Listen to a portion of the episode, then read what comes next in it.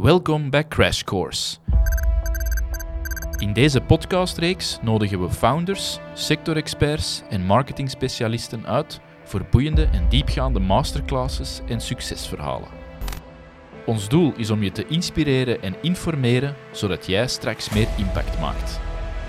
Tips voor vandaag, trends voor morgen en concrete insights die een voorsprong bezorgen. Ready for liftoff.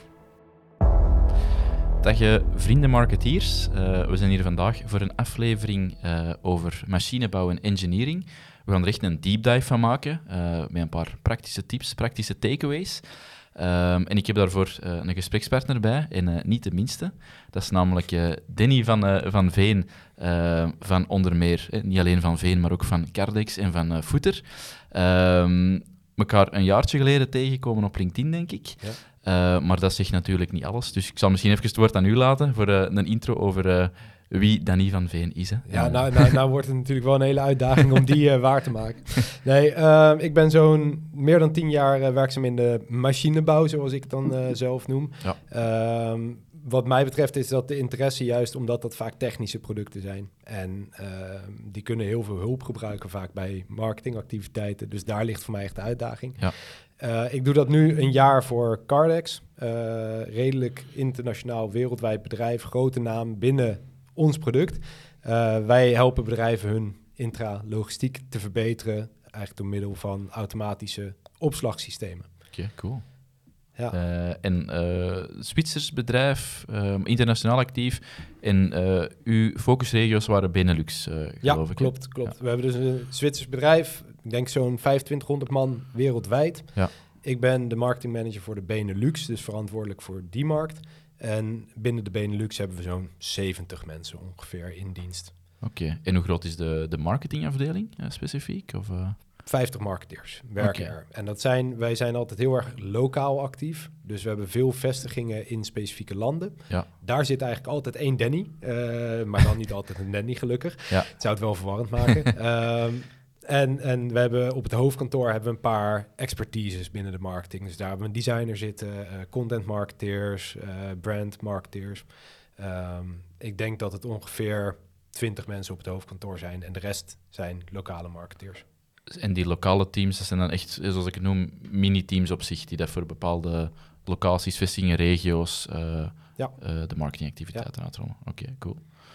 Um, voor wat voor type klanten uh, is, is, Cardex uh, de ideale oplossing? Uh, kun je daar een beetje op inzoomen, hoe dat de segmenten in elkaar zitten, wie dat je juist bedient of helpt? Zeker, ja, we, we, hebben heel veel verschillende markten. Ook als je naar onze website zult kijken, zul je zien dat we veel markten bedienen. Ja. Dat is omdat onze systemen heel flexibel inzetbaar zijn. Vanuit een marketingperspectief is het altijd lastig natuurlijk, want je wil niet iedereen als jouw, uh, jou, jouw beste markt uh, zien. Je wil altijd een redelijk duidelijke keuze hebben. Waar wij ons echt op richten nu is vooral e-commerce, third-party logistics bedrijven. Dus dat zijn de DHL's, okay. de, de PostNL's. Um, en ook veel in de, in de mechaniek, de, de, de engineeringsbedrijven, productiebedrijven. Eh, die echt met staal werken en eh, dat produceren. Een hele complexe wereld, denk ik, eh, waarin dat niet allemaal als ik het, allez, zo het buikgevoel heb, waarin alles niet zo supersnel zal bewegen, dat zullen tragere processen zijn. Ik denk, allez, we hebben er in ons vorige gesprek al even over gehad, dat vertrouwen daar waarschijnlijk een heel belangrijke gaat zijn. Ja. Uh, dus wel echt een waar dat, ja, B2B marketing, waar dat je ten volle kunt uitleven, denk ik, als, als B2B marketeer. Zeker, ja. En ook juist de complexiteit van, we hebben heel veel verschillende klanten die we kunnen bedienen en daar wel heldere keuzes in maken. Dat, dat maakt het heel interessant. En je moet echt van die markten ook kennis hebben. Dat zit dan meer bij onze consultants natuurlijk, die echt productkennis uh, in huis hebben. Um, ik zeg wel altijd, als marketeer moet je ook de productkennis hebben, want anders kun je het verhaal niet vertellen. Uh, maar ik noem mezelf nooit een expert op het gebied van intralogistiek, want dat ben ik niet. Ik ben een expert op het gebied van marketing ja. en ik doe dat in de intralogistiek. Uh, dus ik heb ook echt mijn collega's nodig om die marktkennis naar boven te halen. Ja. Dat is, ja, dat is een belangrijke, denk ik. Dat, uh, dat is zo, dat is zo de, de, de, denkfout die er vaak gemaakt wordt. We hebben een marketeer en die gaat perfect ons verhaal kunnen brengen, terwijl je zult wel ergens in die expertise rollen naarmate dat je er een tijd zit. Uh, maar je gaat nog altijd wel je collega's, je consultants, je subject matter experts nodig hebben om content te maken. Uh, los van, maar daar zullen we misschien straks even op inzoomen. Ja, de vragen die dat gewoon leven in de markt, daar moet je ergens op een manier voeling mee, mee hebben of krijgen. Ja. Uh, want anders is het heel moeilijk. Hè. Uh, je kunt niet zomaar content of een marketingstrategie uit, uit uw duim zagen. Of zo. Ja, je dus, kan het prima doen, maar ik denk niet dat dat het gaat, minder werken. nee, oké. Okay. Dus we willen ze bieden zeker nog op, op inzoomen en die zaken aanraken. ik vond het ook interessant om u vandaag te gast te hebben, omdat je ook nog met een opkomende B2B-community bezig bent. Ja. Kunt je daar misschien iets meer over vertellen? Ja, dat is bij mij eigenlijk een jaar geleden begonnen. Ehm, toen ik bij, vlak voordat ik bij Cardex ben gaan werken, kwam ik in een soort persoonlijke crisis is overdreven. Maar ik merkte dat ik zelf tegen het plafond aanliep. En dat ik me niet prettig meer voelde uh, op de manier waarop ik toen aan het werk was. En dat had ermee te maken dat, uh, ik denk enerzijds het bedrijf waar ik toen werkte, was, had gewoon geen behoefte aan iemand die echt marketing naar een next level wilde gaan tillen. Ehm, die waren denk ik wel tevreden met hoe het ging. Heel traditioneel, heel behouden. En daardoor merkte ik dat mijn activiteiten steeds hetzelfde bleven jaar na jaar. En ik probeerde wel de voorvechter daar te zijn van ga nou meer aan branding, online marketing. Probeer het nou eens, maar je blijft tegen de muur aanlopen. Uh, toen heb ik voor mezelf besloten, dat wil ik niet meer. Uh, toevallig kwam Cardex toen om de hoek. Daar ben ik door benaderd. Dus dat was niet mijn initiatief om daar te gaan werken. Okay. Uh, maar dat paste zo goed voor mij in het plaatje, omdat daar internationale marketingcollega's zijn waarmee ik samen kan werken, waarmee ik samen kan sparren. Ja. Uh, ik heb toen veel tests ook gedaan over mezelf. Van, nou, ik ben echt een teamspeler en ik heb mensen om me heen nodig om zelf ook beter te worden. Ja. Ehm, dus dat wilde ik in ieder geval bij het bedrijf vinden waar ik zou gaan werken. Maar los van het bedrijf waar ik ging werken, had ik ook besloten van ik wil het zelf gaan opbouwen. Ik moet een eigen netwerk om me heen gaan bouwen van medemarketeers waarmee ik kan gaan praten. Want ik ben een heleboel dingen aan het doen en ik hoop dat het goed is, ja. maar ik weet het niet. En ik kan het niet polsen. Eh, dus ik heb een criticus nodig die naast me zit en die eens kan zeggen van nou, ik zou het zo aanvliegen. Of ik heb zelf een campagne opgezet en wij hebben het zo gedaan. Daar kan je enorm veel van leren. En ik denk dat zeker binnen de B2B marketing ben eerst voor mezelf ben ik dat gaan uh, doen op LinkedIn. Door zelf gewoon actief te gaan plaatsen en te praten over de problemen die ik ervaar. En dan een mogelijke oplossing toereik, want ik weet het ook niet. Nee, nee. Um, en uiteindelijk merkte ik dat met elke B2B-marketeer waarmee ik het gesprek aanging, zeker binnen het MKB, het kleiner bedrijf, ja, die zitten allemaal alleen op een afdeling. En die hebben eigenlijk hetzelfde probleem. Dus toen ben ik eerst gaan kijken, is er al iets wat hiervoor bestaat op deze manier? Ja, er zijn heel veel marketing communities, ook voor de B2B, ook in Nederland. Maar het was allemaal vanuit een bedrijf of vanuit een commerciële rol gedreven communities. Uh, een paar uitzonderingen daar, maar dat paste niet bij mij. Ik wilde echt gewoon een open plek hebben waar je kan discussiëren over onderwerpen die B2B marketing uh, aan het hart gaan ja, toen ik hem niet kon vinden, heb ik hem zelf maar uh, gestart. Uh, ja, en ik dacht, ik, ik, ik vind het ook zelf altijd leuk om nieuwe dingen te proberen. En ook in mijn vrije tijd gewoon met marketing bezig te zijn. Want ook een community moet je natuurlijk vermarkten. Uh, dus zodoende ben ik er maar gewoon mee gestart. En een beetje kijken waar het balletje uiteindelijk uh, uitkomt. Ja. we hebben nu zo'n 90 marketeers in onze community. Ehm, het, het is heel grappig om te zien dat er dan dus toch wel vraag naar is. Maar echt de, de interactie, dat blijft nog een klein beetje achter. Heeft ook met schaalgrootte te maken natuurlijk. En je moet ook maar net een vraag hebben die je aan iemand anders kwijt wil. Maar het is wel altijd grappig om te zien, dat zie je, hoor je ook vaak op LinkedIn. Er is maar 1% die echt reageert en creëert. En, en heel uh, veel meekijkers. Ja. En heel veel meekijkers. En dat vind ik ook prima. Maar het is natuurlijk in zo'n community moet je juist de vrije spraak hebben. En ook het gevoel hebben van ik kan hier kwijt wat ik uh, wil. Ja.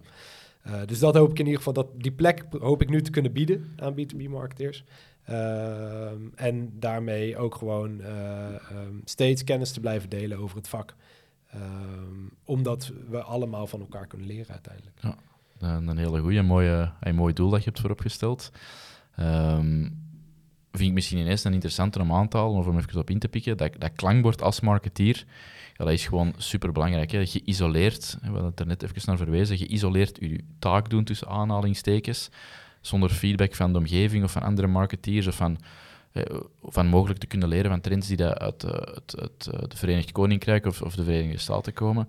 Ja, dat is heel moeilijk. En dan gaat heel, wat dat je aanhaalt, dan gaat je heel vaak hetzelfde aan het doen zijn en niet meer innoveren. En ik denk dat marketing voor een groot stuk draait om alles voor zijn en, en, en mee blijven bewegen met wat, er, met wat er leeft en hoe dat alles verandert. Ja. En dat, dat merk ik ook wel vaak als je de marketeers tegenkomt die daarbij een merk op een afdeling zitten. Ehm, als die niet bewust op zoek gaan naar impulsen, dat die zo wat in hetzelfde straatje blijven. En ja, met hoe, hoe, dat alles aan het versnellen is en alles aan het veranderen is, gaat er dan zeker er niet meer uitspringen op, op den duur. Dus uh, zeker een, een, zinvol initiatief dat iedereen moet uh, gaan checken. Waar zouden ze het gemakkelijk uh, kunnen vinden? Footer.eu. kun je aangaan. Daar kunnen, het is vrije inschrijving, ik heb geen gegevens nodig. we leven op Discord, dat is voor sommige mensen even wennen. Ja. Maar ik geloof wel dat uiteindelijk dat platform wel de ook de vindbaarheid uh, ten goede doet. Omdat je vaak, je ziet ook veel WhatsApp-communities of Facebook-communities, LinkedIn-communities. Alleen dan verdwijnen de berichten gewoon weer. Terwijl ik wel echt juist ook die diepgaande discussies wil voeren. Ja. Waar je een maand later nog steeds iets aan hebt. Absoluut, inderdaad. De, de dingen die je echt in de praktijk kunt omzetten. Hè. Ja. dus voilà, allemaal gaan, gaan checken. En ik hoop dat je een paar nieuwe members kunt bijschrijven. Um, dan zou ik heel graag, als dat goed is voor u, in engineering, machinebouw duiken. Misschien in een iets omgekeerde volgorde dan hoe we het in de vorige bespreking even hebben aangekaart. Misschien dat het interessant is van de sector een beetje te kaderen, aan de hand van x aantal eigenschappen. Ik zal ook wat dingen van onze klanten vanuit België gooien. Um, en dan kunnen we misschien daarna inzoomen, want ik ben eens gaan graven in onze historiek samen naar zo'n paar posts dat ik wel heel interessant heb gevonden van u. Um, en ik wil misschien proberen eens te verbinden aan de wereld van machinebouw en engineering. Dus misschien net iets anders als we net hebben afgesproken. Uh, excuses, maar dat zou wel lukken, denk ik. Um, misschien um, gewoon open, uh, een open deur in de wereld van machinebouw en engineering. ik weet niet hoe dat jij dat breder aanvoelt, hè, want uw scope is natuurlijk iets groter als, eh, als onze activiteit in België en een stukje Nederland dat is misschien dat dat nog een redelijk traditionele sector ergens is. Ehm, ik weet niet dat je er, dat ergens merkt of, uh, of dat je dat ziet, maar ja, die, die sprong naar het digitale, ze zijn nog helemaal van voor in dat, in dat traject. Of zie je toch al bepaalde positieve, positieve signalen dat dat wel goed wordt omarmd? Of hoe kijkt je daar tegenaan? Tegen ja, traditionele uh, karakter misschien? Ja, allebei. Ik zie, ik zie wel de positieve signalen, zie, zie ik ook. Ehm, maar ik heb zelf ook gewoon de, de, de negatievere dingen meegemaakt. Want je merkt gewoon dat het echt een traditionele markt is. Ehm, het is lastig om te pinpointen waar dat precies vandaan komt. Mhm. Maar het gevoel heerst een beetje. Veel bedrijven zijn volgens mij vooral verkoop gedreven. En ik denk dat een hele lange tijd hebben verkopers ook altijd uh, het klankcontact heel erg nauw bij zich gehouden. En dat was ook nodig. Ja. Want je moest gewoon langs de deuren gaan. Je moest nieuwe klanten vinden, prospecting, cold calling. Um, die relatie is heel belangrijk. En dat is het nog steeds. Want ik denk dat in B2B-marketing is nog steeds de relatie van leverancier en klant is heel belangrijk. En er moet vertrouwen zijn en je moet samen naar een doel toe kunnen werken. Ja, zonder vertrouwen kun je dat niet. Daar hadden we het ook een stukje over. Sorry voor het onderbreken. Dat, um, dat er zo traditioneel het gegeven is van ja, de, de B2C-sector, de, de, de, consumentenmarkt, die zal misschien wat emotioneler zijn. Terwijl wij ergens iets hadden, los van het feit dat er nog wat nuance nodig is, dat misschien uh, emotionaliteit uh, en vertrouwen en het relatie opbouwen, dat dat eigenlijk misschien net in alleen een eigenschap is van de B2B-sector. Omdat dat, dat duurt langer, dat gaat over ja, vaak, gemiddeld genomen, dan grotere bedragen. De risico's zijn misschien ook iets groter. Ja. Uh, dus er wordt soms gezegd consumentenmarkt, maar ik denk dat er wel iets te zeggen voor is dat, uh, ja, dat emotionaliteit of vertrouwen in de B2B-markt net iets belangrijker is. Ja, zeker. En ik denk dat dat dus hele lange tijd is dat door verkopers eigenlijk gedirigeerd. Ja. Omdat die degene waren die in gesprek konden gaan met de klant. Mhm. Alleen dat beeld is natuurlijk wel aan het verschuiven met de digitale kanalen die we nu hebben. Uh, merk je gewoon dat klanten hun eigen onderzoek aan het doen zijn. Ja. En wat je eigenlijk, wat mij betreft, zou moeten willen, is dat jouw marketing niet de rol van verkoop overneemt, maar wel de rol van dat eerste vertrouwenscontact bouwen bij jouw klant. Ja. ja, dat zal nu eerder door marketing gedaan worden dan door sales. Want mensen gaan eerst even googlen. Ze gaan even op YouTube kijken of er instructiesfilmpjes zijn. Of misschien uh, uh, bepaalde content die ze helpt in hun aankoopproces. Dat gaan ze niet doen door in eerste instantie meteen naar het kantoor te bellen. en hopen dat ze een verkoper te spreken krijgen. Ja. Nee, dat gaan ze toch echt op eigen initiatief doen. En dan moet je dus wel met jouw content ook zorgen dat die klant zich gehoord voelt. Ja, die pijnpunten heb ik. Ja, dat herken ik. En ze hebben het ook over onderwerpen die belangrijk zijn voor mij als klant. Uh, een, een gevoelig onderwerp is altijd prijs bijvoorbeeld op je Ja. website. Ja, ook communiceer er gewoon over. Je kan misschien niet direct een prijs noemen, maar geef een range aan. Eh, waar, waarin Ja, ze moeten denken. Het filtert gelijk al een deel van de klanten die niet interessant zijn voor jou ook uit. Ja. Wat de verkopers uiteindelijk werk scheelt. Dus ook voor, voor, voor hun. Overigens moet ik altijd, ik wil het altijd even benoemen. Ik mag het geen verkopers noemen, want het zijn consultants. Eh. Maar voor, natuurlijk, voor in het gesprek is het gewoon verkopers. ja, het meest Eh, ingeburgerde. Ik denk zeker bij veel B2B-bedrijven is het ook zo dat het meer is dan plat verkopen. Je verkoopt geen stofzuiger aan iemand. Het is echt, je moet technisch onderlegd zijn vaak. Je moet het proces begrijpen. Eh, Ja. Dus het is iets meer... Ze hebben, vaak is er een beetje discussie over de term. Dus, eh, Ja, ben ik, ben ik het ook helemaal mee eens. Want ik denk, eh, en dat is niet ergens gemakkelijk om te buigen of zoiets, maar dat, die- dat die ergens, allee, en daar bedoel ik zeker niet slecht mee, maar een bepaalde naam hebben gekregen, dat er een oplossing zal doorgeduwd worden, of dat dat nu de juiste is of niet. Ehm, eh, dat, er hangt van alles aan vast en heel voortrekt. Maar ik vind het, het woord consultants of buying assistants durf ik Ja. al eens gebruiken. Je probeert mensen echt gewoon door een, naar de juiste oplossing of de, de iteratie van een oplossing te begeleiden. Ehm, en dat vind ik ook wel een mindset. Ik weet niet of dat LinkedIn dan per, eh, per se de, de, een, een- een, goede staal ervan is. Maar ik vind dat je dat daar wel meer en meer ziet. Eh, dat mensen ook in die termen denken van ja, de verkoop is niet per se het belangrijke. Dat onze oplossing de juiste is voor de klant dat we mogelijk helpen. En hoe dat we er samen toe komen, dat, dat is waar het om draait. ja. Eh, dan heb je ook achteraf een gemakkelijkere en langere relatie dat je kunt op, eh, op verder bouwen natuurlijk.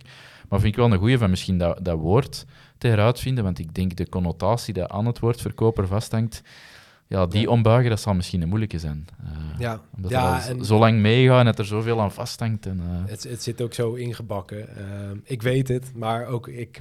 Gebruik het gewoon nog als in eerste instantie. Ehm, maar dat hoeft ook, ja, het, ik vind ook een verkoper, ik bedoel er niks slechts mee, Nee, maar zo wordt het wel door veel mensen al gezien. En ik denk dat dat gewoon een nasmaak is, de, waar we een beetje vanaf moeten ook. Want, ehm, maar ook dat is weer die verandering van, van, van dat klantproces eigenlijk. De manier waarop die klant die aankoop doet, ja, daar moet je gewoon in meegaan. Ja. En ehm, je ziet gewoon dat, dat marketing zal daar een grotere rol in krijgen. En wij kunnen het niet allemaal zelf verzinnen als marketeers. Wij hebben daar de consultants, verkopers, subject matter experts, eh, geef de naam. Hebben wij gewoon keihard nodig om ook te laten zien van hoe hebben jullie dat de afgelopen jaren gedaan en hoe kunnen wij dat vertalen naar de digitale wereld. En, en merk je, als, als we dan de sector misschien eerder wat traditioneel noemen, dat die openheid er wel is om die een input te geven, om mee in die meetings te zitten? Eh, Ja, ja, dat li- ligt heel erg op persoonsniveau. Ik, eh, ik, ik, ik heb bij meerdere bedrijven op verschillende manieren gezien. Je merkt het gauw genoeg of die er is in ieder geval. Dat, dat is vrij snel duidelijk. Maar als ik nu even Cardex als voorbeeld neem. Ik ben daar eh, eigenlijk bij de sollicitatiegesprekken heb ik het al gehad over de eh, manier waarop ik dan marketing in ieder geval zie. Ja. En dat is eh, niet gedreven op keiharde leads en zoveel mogelijk e-mailadressen binnenharken. Maar echt op vertrouwen bouwen. Ja. Niet alleen met de, met de consultants, maar ook met de content die we gaan maken. Ehm, en heel open, heel transparant. En ja, de, de directeur was het daarmee eens. En uiteindelijk in de eerste sales meeting bleek ook wel dat de verkopers het daar, of de consultants daar ook mee eens zijn. Die, ehm, ik ben een beetje de demand generation eh, Ja. hoek eh, opgegaan. Omdat ik heel erg geloof in het gedachtegoed van je moet oprecht je klant verder willen helpen. En als jij daar de thought leadership op laat zien, Mhm, dan komen ze uiteindelijk naar jou toe. Daar, daar geloof ik helemaal in. 100%. En ook gewoon het openstellen van je kennis die je hebt. Dus maak het vrij beschikbaar. Eh, hou het niet achter hekjes. Tuurlijk kun je soms gewoon prima een landingspagina maken met een formulier erachter, als het echt waardevol is voor de klant. Ja. Eh, voor een webinar zul je ook altijd een contactstukje nodig hebben van die klant om ze überhaupt bij die De, webinar te de krijgen. juiste gegevens te Ja. Dus het, het is niet helemaal vermijdelijk. eh, maar dat, dat is ook niet erg. Ik denk dat het een heel goede... Het moet meer de mindset zijn van... ik wil je oprecht verder helpen. En eh, we gaan ervoor om jou alle informatie te bieden die je nodig hebt. En de grap is dat ik keek heel erg op naar dat eerste gesprek. Of uh, ja, omdat, omdat ik dacht van ja, het zijn meestal, als je kijkt bij ons, het zijn, het zijn niet de jongste uh, uh, mensen meer. Dan heb je al in eerste instantie, denk je gauw van, die zullen wel de hak in het zand gaan steken. Ja. Maar ja, ik heb het verhaal afgedraaid van, ook een beetje de tafels omgedraaid. Hoe ervaren jullie het nu? Hoe is jullie laatste aankoopproces gegaan? Als je dan een, een partner zoekt of iemand waarmee je wil gaan samenwerken, vul je dan ook dat hele formulier in? Ja, dan word ik benaderd door zo'n verkoper. Ja, precies. Exact. En wil je dat? Nee. ja, want daar ben ik nog niet aan toe. Nee, maar wat zijn wij aan het doen? Niet precies op die manier, maar je probeert ze wel door een soort funneltje heen te trekken. Terwijl eigenlijk iedereen, bij iedereen gaan de nekharen overeind staan. En toen was er heel veel draagvlak vanuit het team. En ik merk ook, ik ga vaak met uh, uh, verkoops ook mee op pad naar klanten, op klantbezoeken. Uh, ik probeer ze zeker maandelijks gewoon een call in te plannen waarin we het hebben over de kwaliteit van uh, doorgestuurde opportunities vanuit marketing. Dat is niet omdat ik die cijfers allemaal in orde wil hebben, maar het gaat meer om het feit van ben ik nu echt kwaliteit aan het leveren of kan ik nog ergens iets verbeteren? Ja, vinger aan de pols houden, hè? inderdaad. Ja. En dat wordt dan heel erg gewaardeerd. Dus dat, dan zien ze ook van, oké, de marketing uh, meneer die komt niet alleen mee om te kijken hoe ik mijn werk aan het doen ben. Nee, het gaat echt om een samenwerking. Uh, en ook met content vraag ik mijn mening erop. Uh, hoe zien jullie dat in de markt? laatst hebben we een artikel over third-party logistics opgesteld. En daarin hebben we eigenlijk de, de mening van ons, on, onze eigen mening gecombineerd met die van een klant. Dus ik ben ook met de klant in gesprek gegaan om te spiegelen van is dit een trend die jullie ook zien? Ja. En zo kom je tot een eindresultaat. Maar dat heeft met heel veel samenwerking te maken. Maar ik denk dat heel veel marketeers dat ook soms een beetje afhouden. Ze roepen vaak wel, we moeten met sales gaan samenwerken. Ja, maar dat betekent ook dat je gewoon met elkaar door de deur moet kunnen. En dat je even een grapje met elkaar moet kunnen maken en die relatie gewoon opbouwt. Ja. En dat gaat ook niet binnen twee weken. Nee, inderdaad. En, en allee, vaak fysiek zitten die dan op aparte verdiepingen bijvoorbeeld. Of uh, die zijn zo met hun eigen ding bezig dat er een tijd niet voor wordt gemaakt. Of uh, ja, traditioneel hebben die ook zo aparte doelstellingen nog. En, en, ja. en om een of andere reden, vreemd genoeg, mixen of, of matcht dat dan niet 100%. Uh, maar dat is ook 100% mijn filosofie. Ik denk, uh, mijn vriend Nico doet hier de, de business development. Hij is onze consultant. Ik ben een groot stuk met marketing bezig ja, en het is wel door samen te werken en door samen bepaalde keuzes te maken dat je het, dat je het vooruit helpt, natuurlijk. Dus allee, dat vind ik een goede belichaming ergens van sales en marketing. Wij doen andere aspecten, maar ons doel is wel hetzelfde. Dus ja, er moet gewoon samenwerking zijn. Uh, en, en ja, dat is, dat is jammer dat dat toch nog een beetje blijft hangen ergens dan, hè, op een of andere manier. Uh. Ja, ik denk ook dat het, het is ook mensen eigen natuurlijk. Het is een verandering die je moet doormaken. Ja. Eigenlijk wil niemand echt veranderen. Dus, ja, ja, maar je, je moet ergens een keer moet iemand het voortouw gaan nemen. En er echt gewoon even uh, voor gaan staan ook. En ja, uiteindelijk werpt dat dan wel zijn vruchten af. Sowieso, je gaat veel relevanter zijn. Je gaat ja, uh, samen meer op doel afgaan. Er gaat minder, wat je daarnet zei, de, de, de leads waar niet op te werken valt, omdat er ergens een, een, een verkeerde interpretatie is een groot woord, maar dat er op volume ergens iets wordt opgezet in plaats van op die kwaliteit. Wat ik een heel goed initiatief vind. Uh, dat je zegt van ja, ik volg zelf ook op en ik probeer zelf te kijken uh, wat de vraag is en of dat, dat iemand is uh, waar, waar dat we sales tijd, consultant tijd op kunnen gaan zetten. Of dat ik misschien ja, die naar ergens anders moet doorverwijzen. Ik weet niet dat dat soms gebeurt. Uh, of dat we er een contentartikel uit de vraag moeten gaan uithalen. Ja. Dus uh, dat is wel een goede om die graadmeter te hebben, wat heel vaak niet is hè, in, uh, nee. op de marketingafdelingen van B2B-bedrijven. Die zijn zo in de modus van campagnes opzetten en die hebben er dan minder zicht op wat de kwaliteit is dat eruit vloeit natuurlijk. En, en het is ook gewoon eng, want je gaat minder leads aanleveren. Ja. En dit was iets wat ik vooraf wel heel duidelijk heb besproken ook. Van ja, kijk, ik wil de meeste formulieren langzaamaan gaan weghalen Alleen dat betekent wel dat we minder leads krijgen. En dat betekent een dalende grafiek. Ja, daar wordt iedereen uh, natuurlijk heel bang van. Ja, dat ziet er niet goed uit. Nee. Maar uh, we zijn er nu een jaar mee bezig. En dat is natuurlijk ook een heel deel inwerken voor mij geweest. Maar uh, we merken nu al langzaam aan dat de kwaliteit van de, op, in ieder geval de doorgestuurde opportunities, ja. die ligt hoger. En nu krijg ik dus ook langzaam terug van collega's van, het is wel prettig. Het voelt in het begin alsof er te weinig werk is. Ja. Maar ja, omdat de kwaliteit hoger wordt, ben je eigenlijk minder aan het doen met hetzelfde eindresultaat. En daardoor bouw je gewoon eigenlijk een stuk rust en een stuk ruimte ook in. Maar ja, het wordt wel minder voorspelbaar. Althans, dat idee heb je. Maar ja, ik heb ook uh, de funnel in tweeën gesplit bij ons. Ja. Wat komt er nu uit lead generatie en wat komt er nu uit directe aanvragen? Dus contactformulieren en wat dan ook. Interessante oefening, denk ik. Dat is heel leuk om een keer te doen in ieder geval. Want en het is ook uh, bij, bij de, het is dus heel duidelijk dat bij contactformulieren ligt de conversie hoger. Dat is ook heel logisch, want mensen hebben een gerichte vraag. Ja. Maar wat ik daarmee wel probeer te laten zien, in ieder geval bij ons intern, is dat het is niet altijd duidelijk waar iemand vandaan komt. Want wat geven die mensen vervolgens aan? Ik ken jullie via een collega of iemand uit mijn netwerk. Ik heb een LinkedIn-post van jullie gezien. En ben toen uh, een paar maanden later uh, eens een keer bij mijn buurman gaan kijken, want die heeft er een staan. Ja. ja, dat zijn niet dingen waar je je marketing op kan gaan sturen. Of moeilijk in ieder geval. En, uh, maar dat laat wel zien dat de reis totdat iemand echt klant wordt, is, daarvoor is het niet altijd duidelijk. En als je kijkt naar de leads die binnenkomen, die proberen we dan mooi door een trechtertje heen te trekken. Maar ja, als iemand een case study van ons downloadt, die wil nog helemaal niet kopen. Misschien die is gewoon aan het kijken. Oh, leuk, interessant, wat doet dat machientje? En die komt misschien een half jaar later of een jaar later terug. Ja. Maar ja, dat kun je dan niet meer trekken. Nee, dat is, heel, eh, dat is heel moeilijk. Het is ook, dat is een metafoor dat wij soms gebruiken. Dat trechterse, dat gaan altijd, dat bestaat niet, denk ik. Het is een beetje een pinbalmachine. Ze gaan van links naar rechts, ze zullen daar iets downloaden, de website bezoeken, LinkedIn bekijken, een collega beginnen volgen, jullie eens tegenkomen op een event of een beurs bijvoorbeeld.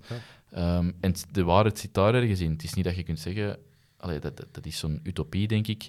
We gaan dat van A tot Z kunnen sturen, hoe dat we iemand tot bij ons krijgen, en we gaan dat zelfs een beetje kunnen forceren.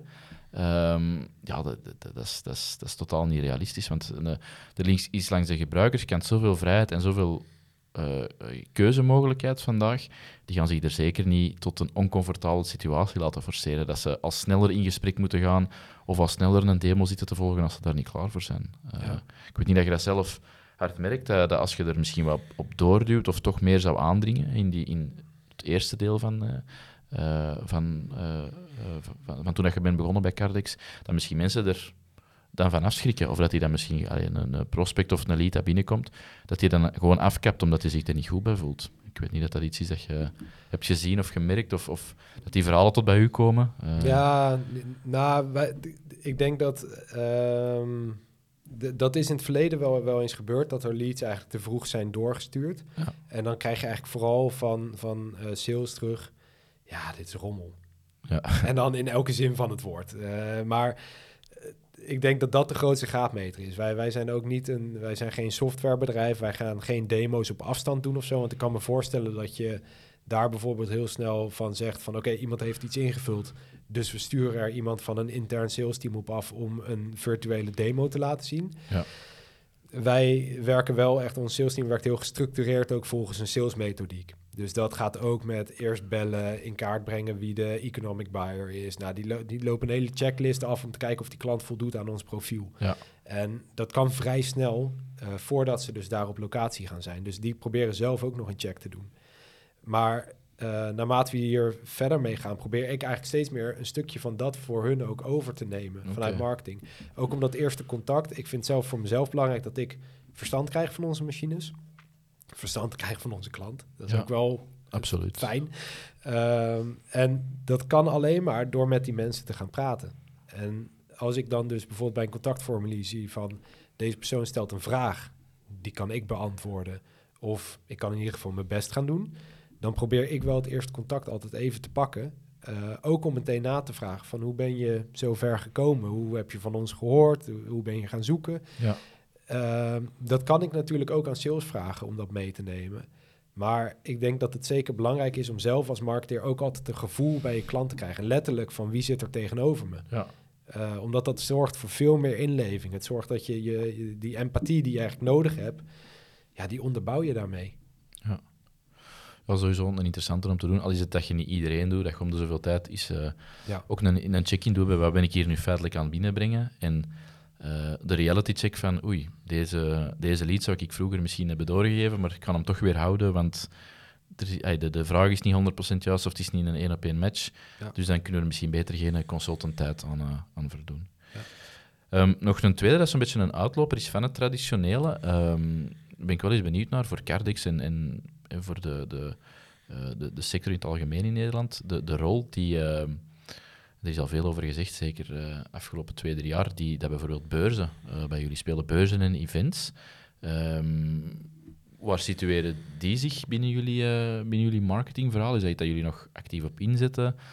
zijn het er meerdere op een, op, op een jaar? wat, wat zijn zo wat de relevante dingen die, daar, die, die daarvoor ja, voor Cardex uh, op, de, ja. op de map staan, op de kaart staan? Wat wij in ieder geval in de Benelux hebben we uh, zeker nog beurzen. Uh, in België hebben we elk jaar één. In Nederland één in de twee jaar. Ja. dus die is één, één keer in twee jaar.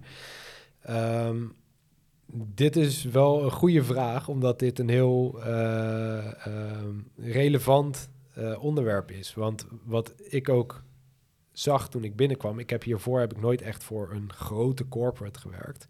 Dus er worden ook KPI's vanuit het hoofdkantoor verwacht. Ja. Uh, dat is voor mij voor het eerst. Vind ik wel heel fijn, omdat je dan ergens naartoe kan sturen. Absoluut. Ook. Ja. En dan kan je ook laten zien dat je het goed hebt gedaan. En daar kan je dan weer meer mee gedaan krijgen, hoop je. Um, maar wat we daar dus zien is dat de afgelopen jaren zijn binnen de marketingafdelingen van Cardex zijn beurzen impopulair geworden. Okay. Want wij worden als uh, KPI de afgelopen jaren gemeten op qualified opportunities. Wat ik een heel goede benchmark Absoluut. vind. Zeker goed om op daarop te sturen, want dan meet je ook de kwaliteit. Niet alleen het aantal leads, maar ook gewoon de kwaliteit. Ja, dat is wel mooi dat dat daarin uh, vervat zit. Ja. ja, dus dat heeft mij ook enorm geholpen met dat verhaal van die formulieren weghalen. En, Ja. Want dat was eigenlijk al helemaal opgelijnd Ja. daarvoor. Want dan ga je daarop sturen. Je hebt niet tegen de leads. stroom in moeten, moeten gaan. Het kwam eigenlijk al van bovenaf dat de Ja. kwaliteit en de gecreëerde opportuniteit dat dat belangrijk Ja. is. Ja. Ja, en je merkt dan toch dat het ook de historie, die, die heb ik natuurlijk niet, want ik werk er maar een jaar. Maar je krijgt dan toch, eh, ook al is dat de KPI, wordt er toch altijd nog met een oog een beetje naar het aantal leads gekeken. Dat is van oké, dat, dat is het begin van de pipeline, eh, die wordt wat droog, dus gaat het wel goed. Het mag nooit stilvallen natuurlijk. Hè. Dus, eh, Precies, precies. Ehm, maar bij beurzen zien we dus eigenlijk dat het heel impopulair is geworden, omdat het ook afge, me- of, ja, gemeten werd op qualified opportunities. Maar ja, zie maar eens een qualified opportunity direct uit een beurs te krijgen. Mijn eerste beurs was in Nederland in november. Ja, dan word je gewoon in december word je afgerekend op de, de qualified opportunities uit die beurs. Ja. Ja, dat, zo snel gaat dat niet bij ons. Nee. En daar, dat zorgt wel voor een beetje frictie. En ik probeer nu in ieder geval voor de Benelux ook meer het verhaal te vertellen van... ik, ik geloof dat beurzen nog steeds impact kunnen hebben op je klantreis. Je moet alleen wel heel kritisch zijn op het budget wat je daarin stopt. Kijk, zeker voor machinebouwers, ehm, die willen vaak hele machines mee gaan nemen. Ja, de kosten die daarin gaan zitten om een stand te nemen die groot genoeg is... eh, alles transporteren. Je moet misschien engineers of installateurs mee gaan nemen on-site die daar twee, drie dagen staan te werken. Ja, dat, dat schiet zo omhoog. Tel maar uit. Ja. Daar moet je kritisch op zijn. Is Ja. dat nog nodig? Of kunnen we dat in een, in een ander jasje verpakken? En wat is nu uiteindelijk echt het doel van de beurs? Ga je daar meteen die orders binnenhalen? Of raak je hier mensen die over een jaar misschien denken... oh ja, vorig jaar had ik die zien staan op die stand daar. Ja. Misschien moet ik ze nu eens gaan bellen. Meer top of mind blijven. Dat ga je dan eigenlijk op sturen. Ja. Dus ja, dat, dat is nog best wel een discussie. Want eh, als ik ook kijk naar, naar, naar ehm, de verwachtingen vanuit onze marketingafdeling... is dus minder beurs, minder beurzen, minder kosten. Eh, ga er met een heel klein steentje staan en eh, dan is het ook klaar. Ben ik het ook niet helemaal mee eens. Want je moet, je moet natuurlijk wel het moet passen bij je, bij je brand. En wij, wij zijn wel gewoon een van de grootste ter wereld. Ja, Ja. dan moet je niet op een hoek ergens gaan staan met een standaard eh beurssteentje. Ja. Dat moet je wel uitstralen ook. Dus moeten we aan de andere kant een hele machine meenemen? Ben ik het ook weer niet mee eens. Dus je moet ergens in het midden moet je je weg gaan vinden, denk, denk ik. Oké. Dus dan een beetje nog zoekende naar een, een, een juiste oplossing dan. Ja. Ja. Oké, oké.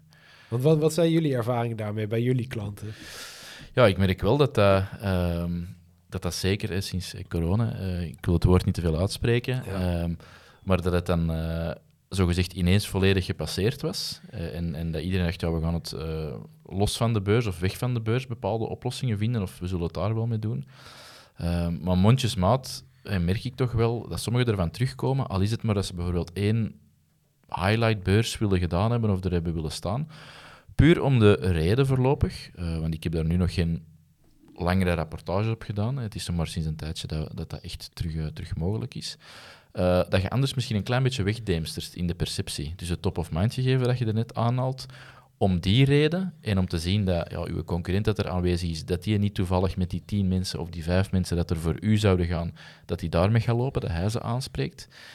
Ja, dat vind ik nog het grote argument. Dat je met online heb je heel veel zichtbaarheid, kan super nuttig zijn, maar je wilt ergens natuurlijk nog iets fysiek hebben. En zeker als het dan over manufacturing, technische installaties, engineering gaat, ja, dat is iets dat je nog ergens toch wel tastbaar moet maken op een of andere manier. Ja. Ehm, ik weet niet wat de succesformule gaat zijn, maar ik vermoed dat een beurs nog wel ergens in een bepaalde aangepaste formule uh, een zekere rol gaat spelen. Ik denk dat je daar zelfs niet omheen kunt, dat dat voor een bepaald publiek, ja, jammer genoeg, ondanks dat er grote stappen bezig zijn, dat je die alleen digitaal, dat dat een beetje een utopie is. Ik denk dat dat niet gaat, dat je, dat je met alleen maar digitaal kunt veel doen natuurlijk, ja. uh, maar dat je dan iedereen van je doelgroep op een relevante manier gaat kunnen bereiken. Uh, nee, ik, ik dat is nog te bekijken, denk ik ergens. Uh, ik vind het heel moeilijk om zo nu al definitief erover te doen, omdat ik iets benieuwd was naar hoe dat jullie er tegenaan keken er is een plaats voor, maar ik denk de formule is nog een beetje zoekende. En ja. volledig wegblijven, zolang dat er nog andere standhouders en concurrenten zijn, is gewoon ja, moeilijk. Hè.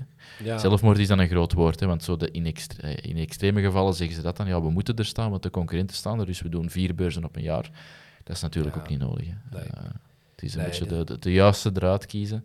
Wat niet evident is, zeg ik ook niet. Uh, maar dan dan denk ik dat, eh, dat je er zo naar moet kijken, denk ik nu vandaag. Hè. Uh, ja, je, je, je, kunt daar, je kunt daar inderdaad heel kritisch op zijn. Wat, wat denk ik wel een goede is, is dat wij, denk ik, een beetje van dezelfde generatie, ja. wij zijn heel erg online gedreven, maar moeten daar ook mee oppassen. Voor, uh, ja. ja. want niet iedereen zit de hele dag op LinkedIn. Nee. zo is het nou exact. eenmaal. En uh, ik denk dat een groot, doel, een groot deel van, van de doelgroep die ik probeer aan te spreken ja, dat is gewoon nog steeds een beetje denigerend gezegd, maar oude jongens krentenbrood. Uh, die, die, die gaan gewoon lekker naar die fysieke evenementen toe. En die willen daar ook gewoon even kijken wat er nieuw is. Die gaan niet een halve dag websites uh, rondstruinen of op YouTube kijken. Ja, en dat zijn wel de mensen die we ook moeten bereiken. 100%, eh, dat is een hele goede zelfs, want dat wordt vaak vergeten. Uh, dat is een leerkracht of een lector dat mij ooit is gezegd van de, de marketing boys doen marketing voor de marketing boys. Maar dat is natuurlijk niet de bedoeling. Wij kennen de technieken, wij weten de platformen, ik denk dat we de principes kennen. Um, maar gewoon om van daaruit dan alles digitaal altijd te doen, denk dat dat totaal fout is. Die stap ertussen van begrijpen waar dat ze zich allemaal bewegen, waar dat ze zitten, de, de klanten, de kopers, ja, dat is wel een cruciale stap. Ik denk dat dat een hele tijd zo is overgeslagen geweest. Dat gewoon marketing, oké, we kunnen dat en we vinden onze weg wel in al die tooltjes, dus we zullen iets opzetten. Maar wat dat we gaan brengen en naar wie, op welke platformen of op welke, of op welke beurzen mogelijk, ja, ja. dat is ook wel een belangrijk puzzelstuk. Ik denk dat, die, ja, dat, dat we vaak van 1 naar 3 zijn gegaan en 2, waar je eigenlijk heel lang bij zou moeten blijven stilstaan, dat dat wordt vergeten. Dat is, ja, dat is super jammer, want dan ben je geld aan het spenderen en dan ben je live met campagnes. Maar ja, als dat naar de verkeerde doelgroep is, of met de verkeerde argumenten, of je schrapt een beurs omdat je dat als marketeer, als jonge hippe marketeer zelf niet plezant vindt, uh, of dat dat voor u niet op de radar staat, maar uw doelgroep wel, ja, waar ben je dan mee bezig? Dus zo de introspectie bij, denk ik, 90% van de marketeers, zonder daarmee iets slecht te bedoelen, dat, dat ontbreekt nog wel een klein beetje, denk ik. Uh, dat is, er, zijn wel nog, allee, er is nog wel een beetje maturiteit dat, er, uh, dat erbij moet komen. En wat allemaal niet verkeerd is, want iedereen wil starten en doen en campagnes opzetten en coole dingen doen, maar wat basisprincipes, allee, dat is soms wel niet verkeerd, denk ik, om, uh, om terug mee te pakken. wat je zelf leuk vindt, maar kijk ook even naar je klant. Het is niet voor jezelf, dat merk je heel vaak. Uh, uh, onze advertenties, ja, voor bepaalde klanten, kom ik die nooit tegen, want ik ben niet een doelgroep. Ik vind dat eigenlijk soms allee, niet ideaal. als je zo de marketeers op LinkedIn bij mijn adje tegenkomen in het wild, dan denk ik, ja, maar jij wordt waarschijnlijk wel niet een doelgroep en je zit daar je eigen adje, dan denk ik dat je, dat je eens naar je targeting zou moeten gaan kijken, want dat klopt toch ergens niet. Ja. Dus uh, ja, het, hetzelfde met beurzen. Hè. Inderdaad, de, de jonge hippe marketingboys willen, zullen daar misschien niet naartoe gaan. Maar als de kopers daar zitten, ja, gaat dat ergens nog wel uh, aanwezig moeten zijn, denk ik. Ja, en het is denk ik ook nog aan de beurzen om daar zelf... Ze, tijdens corona was dat voor hun ook wel echt een, een wake-up call van... Denk ook we moeten het ook op een andere manier gaan doen. Dus je ziet ook wel dat de beursorganisaties heel erg aan het zoeken zijn van hoe moeten we dit nu goed gaan inpakken. En ja, daar gaat hopelijk de komende jaren wel een soort, of dat dan hybride events worden, of dat er, uh, dat, ik denk dat sowieso een trend, dat, dat het meer kennis gedreven zal worden. Die zie ik wel met veel beurzen, meer seminars en uh, sprekers, dat het daaromheen gebouwd gaat worden. Dat is denk ik ook een logische stap. Alleen, uh, ja, je, je, moet gewoon blijven kijken van, past dit bij mijn klant? Zijn die daar? Komen die daar? En ook voor mezelf, ik heb het ook gedaan. En ik heb ook gezegd van, ja, moeten we die beurzen nog wel doen? En daar vind je ook best wel bewijs voor om het niet te doen, ja. als je ernaar gaat zoeken. Maar ja, dat is altijd heel gevaarlijk, ook met data. Bevestigend bewijs is heel... Ja, als jij zoekt naar een antwoord, zul je het vinden. Absoluut. Maar dat hoeft niet het goede antwoord te zijn. Nee. Nee, inderdaad. Moeten we straks nog even op inzoomen, inderdaad. Dat is, uh, dat sowieso. Um, ik heb een derde puntje als dat goed is voor u. Um, wat ik bij de uh, machinebouwklanten, engineeringklanten ook heel sterk zie, is dat die toch wel altijd zo met één oog naar de conculega's aan het kijken zijn. Dat die altijd wel een klein beetje willen zien wat dat daar beweegt. Um, met, met uitbreiding is dat bij ja, alles van technische producten, software, oplossingen, implementaties, uh, zie je dat ook wel. Maar in dat technische wel, ja, wat hebben die, wat gebruiken die? Um, is dat iets dat wij kunnen toepassen, dat wij van kunnen leren? Um, qua marketing zie ik dat heel vaak doorvertaald naar effectief cases, hè, waar dat je al dan niet in bepaalde diepte kunt gaan. En van uh, klanten binnen een bepaalde sector of niche, dat ook um, testimonials wel zo, dat dat twee belangrijke puzzelstukken zijn in de sector. Uh, ik weet niet dat je dat zelf uh, merkt of dat je dat ook ziet van... ja, zo, de, dat gebruiken we wel in onze marketingactiviteiten, want dat is gewoon een must. Dat zijn tools dat we moeten hebben om, om overtuigend te kunnen zijn. Zeker, zeker. Ehm, ik denk dat case studies, testimonials zijn gewoon een heel sterke tool die je kunt gebruiken. Ook omdat het een stukje social proof is. Uh, je laat gewoon zien dat andere mensen jouw bedrijf waardevol vinden. Mm -hmm. uh, waar denk ik nog wel vaak de fout in wordt gemaakt, is dat het alsnog vanuit het bedrijf geredeneerd wordt. Ja. Dus uh, ik heb een paar maanden terug een kleine exercitie gedaan met... Ik, ik, binnen ons marketingteam, dat is even een heel klein zijstapje... Ja, hebben wij zogenaamde topic champions. En wij werken met heel veel losse lokale marketeers. Maar wat wij doen, wij bundelen regio's met elkaar. Dus ik zit bijvoorbeeld bij Zuidwest-Europa. Nou, dan heb je Italië, Frankrijk, Spanje heb je erbij. En daar wijzen we vervolgens mensen aan die verantwoordelijk zijn binnen die regio voor één expertise. En dat is bij ons kunnen dat campagnes zijn, dus dat je echt de performance marketing doet. Content uh, marketing, uh, social media of bijvoorbeeld events, uh, lead nurturing hebben we ook nog. Ja. Um, ik ben dan de topic champion voor content marketing, omdat ik dat helemaal geweldig vind ook. Uh, en dat heb ik ook gelijk bij mijn sollicitatie van, nou, mocht het vrijkomen, dan wil ik die hebben. Ja. Uh, gelukkig was dat uh, degene die mijn voorganger had laten liggen, dus dat, dat kwam goed uit. Top. Maar um, wat, je, wat, wat je daar eigenlijk, en nou moet ik opletten dat ik de vraag niet kwijtraak. Nee, nee, nee. Ehm, want ik denk dat het daar bij de, de content is het heel ja, ik ben, ik ben hem kwijt. Wat, wat was de... Nee, het, het uh, gegeven dat uh, het meekijken dat bij de collega's, testimonial, social proof, dat dat zo belangrijk is inderdaad. Wat ik bij onze wereldwijde content marketing uh, topic champions heb gepresenteerd, want dan heb je er dus meerdere over de wereld zitten, is een heel simpele rekensom. Hoe vaak komt de naam Cardex voor in een case study? En hoe vaak komt de naam van de klant voor? Ja. Dat was wel redelijk de verkeerde kant op uh, gegaan. Ik geloof dat we iets van zeven keer Cardex benoemden en één keer de klant of zo. Wat als tegen 8 tegen 1 of zo. Ja, en dat, ik denk dat dat, dat dat vaak een fout is die veel wordt gemaakt. Uh, omdat je gewoon ziet dat we vanuit onszelf redeneren. En we proberen zelf ook het verhaal te sturen. En natuurlijk wil je dat de klant bepaalde onderwerpen aantikt over de installatie of uh, wat past bij jouw merk. Maar ik denk dat je ze ook gewoon een beetje de vrij moet laten daarin. Het gaat uiteindelijk om het verhaal van die klant. Zet ze maar gewoon op het podium en laat ze maar praten. Als het niet goed is wat ze gaan zeggen, dan zouden ze van tevoren al niet mee gaan werken aan zo'n testimonial. Nee.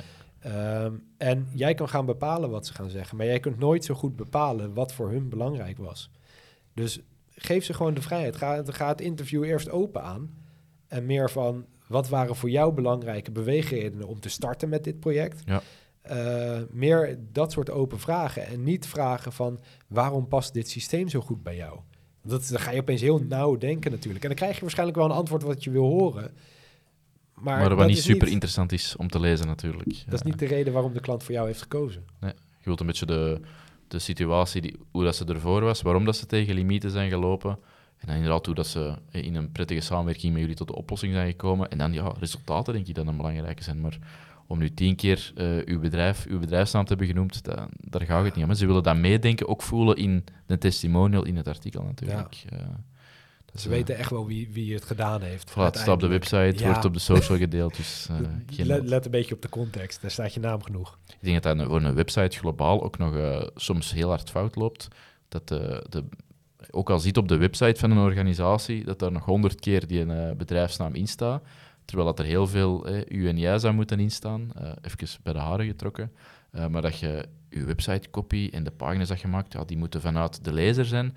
En niet poneren, dit zijn wij en wij doen dit supergoed en wij hebben 10.000 vestigingen of, uh, en, en 400.000 collega's. Dat is allemaal ja, niet nodig. Hè. Dat kun je misschien ergens parkeren op één pagina. Maar ik denk dat dat vaak wordt vergeten. Hè, dat het, ja, je wilt relevant zijn voor de persoon aan de andere kant en je moet daar niet sluikreclame tussen aanhalingstekens voor, u, voor uw merknaam van maken. Dat is niet de bedoeling. Ja. En wat bij mij heel erg hielp ook in die, in die presentatie naar ons eigen marketingteam, was gewoon een stukje uh, storytelling erbij pakken.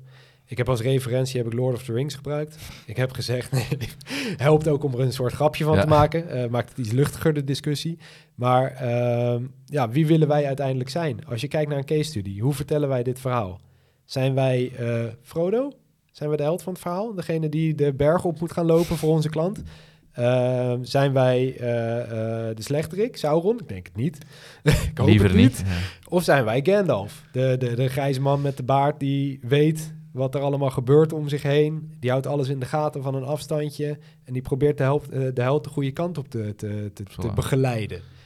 Ja, ehm, ja nou, uiteindelijk is dat dus Gandalf natuurlijk. En hebben er mensen Sauron geantwoord? Nee, eh, gelukkig niet. Gelukkig niet. Gelukkig Oké, nee. dat, dat, is al positief. Dus die mindset zit goed. Ja. De basis is in orde. Oké, top.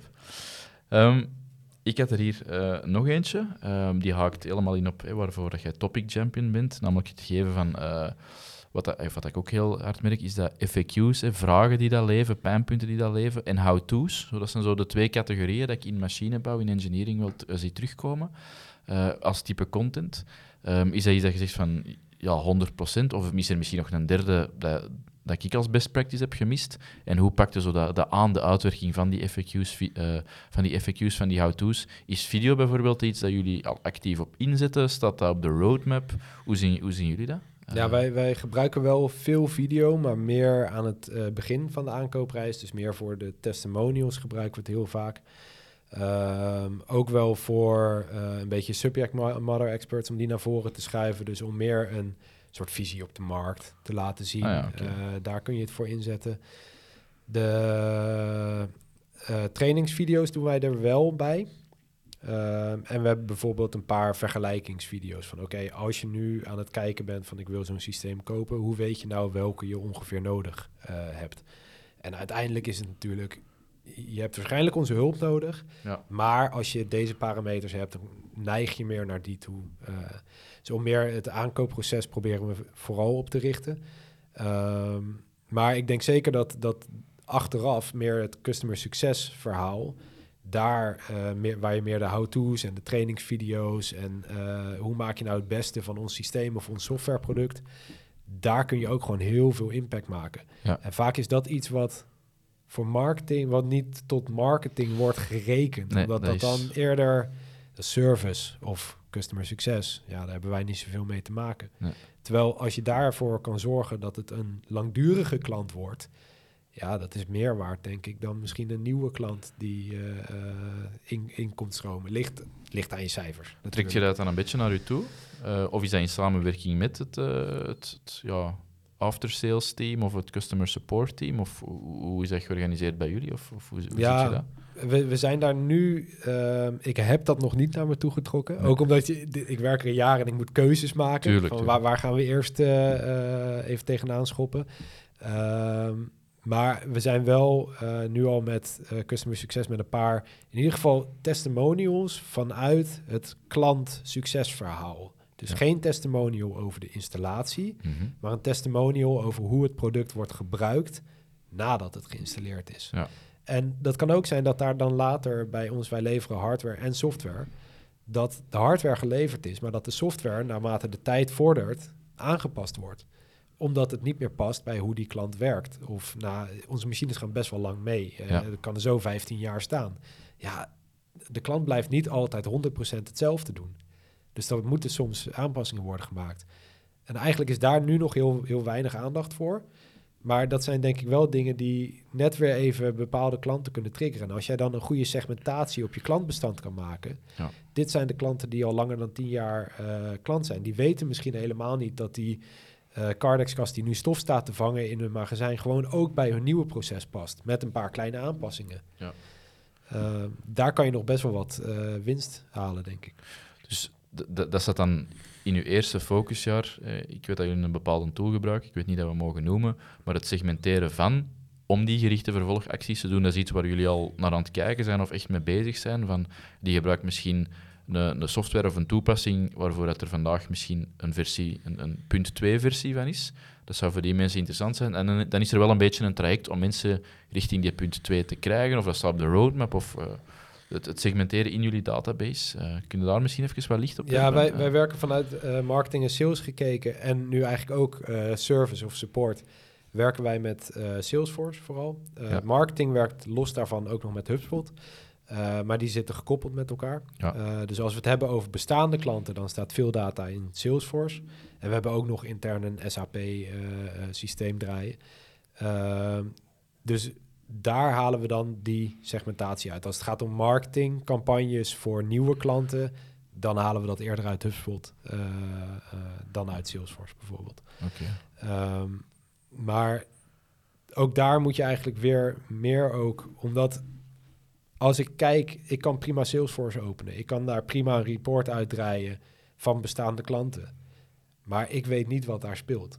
Ook daar zul je weer eerder met uh, je customer service collega's gaan praten van wie zijn het nou? En dus draai je eerst een grove lijst uit uit Salesforce, maar laat het controleren. En uh, laat ze schrappen of aanvullen waar nodig. We hebben laatst hebben we een campagne uh, voor uh, ehm, 3PL-bedrijven, third-party logistics, hebben we opgezet. Dan eh, zijn we eerst bijvoorbeeld halen we iets uit Dun Bradstreet. Nou, daar kun je best wel veel bedrijfsinformatie uithalen. Maar wat bleek, 3PL-bedrijven zijn heel lastig te segmenteren op industriesegment. Mm Want die vallen onder transport of die vallen onder logistiek. En het is echt een mengelmoes. Ja. Uh, dus je krijgt nooit goede data. Maar vervolgens hebben we dat eigenlijk gezegd van... oké, we gaan het zo goed mogelijk segmenteren. Die lijst gebruiken we. Gooien we in LinkedIn voor een eerste targetingcampagne. En dan vervolgens op de interactie die we daarop krijgen... gaan we nog verder Top. filteren. Uh, daarnaast hebben we ook de uh, bestaande gegevens vanuit HubSpot en Salesforce getrokken om te kijken van wie hebben we al in ons systeem die al eerder met ons uh, geïnteracteerd hebben. Ja. Om die er ook bij te, te zetten. Oké, dus daar wordt wel echt heel sterk op ingezet. De, misschien nog niet de, als ik het goed heb, ik hoop dat ik niks verkeerd moet zeggen, de, de, de nurturing qua e-mail, maar de data wordt wel gebruikt om in advertising deuren open te zetten. En, en te kijken van ja, hoe kunnen we hier verder segmenteren of verdere stappen zetten, ja. bijvoorbeeld. Ja, ja oké. Ja, de nurturing met e-mail is wat we eigenlijk op de roadmap hebben staan voor onze regio ja. uh, op marketinggebied voor volgend jaar. Omdat we gewoon zien, uh, ik heb de, de uit elkaar getrokken funnel gepresenteerd ook aan mijn internationale marketingcollega's. Ja. En we hebben besloten van oké, we gaan in eerste instantie gaan we op uh, onze klanten informeren. Daar gaan we op inzetten. Dus nieuwe content die onze klanten aanspreekt, vrij beschikbaar, zo makkelijk mogelijk toegankelijk maken. Ja. Uh, dat is voor de funnel met de contactformulieren. Dat, dat uh, zijn handraisers, volgens mij noemen jullie ze ook zo. Uh, misschien heb ik het wel van jullie gejat. kan zijn, ik zal de factuur wel sturen. Ja, ja precies, stuur de, stuur de factuur maar naar. Ehm, maar die, die proberen we eigenlijk zoveel mogelijk te ondersteunen in hun reis. Ja. Maar we hebben natuurlijk ook nog steeds met een stukje lead generation te maken... waar we niet in één keer vanaf gaan stappen. Voor die leads willen we een soort nurturing flow gaan opstellen. En dan wel met een mindset van kennisdeling. Ja. Dus we gaan niet wil je al bij ons kopen vragen, maar we gaan ze content precies voor hun relevant, of in ieder geval zo precies mogelijk. We zullen eerst breed starten Tuurlijk, uh, met de content die we hebben. Maar eigenlijk zo, zo, zo specifiek voor hun mogelijk proberen te selecteren. En dan in een soort dripflow te zetten.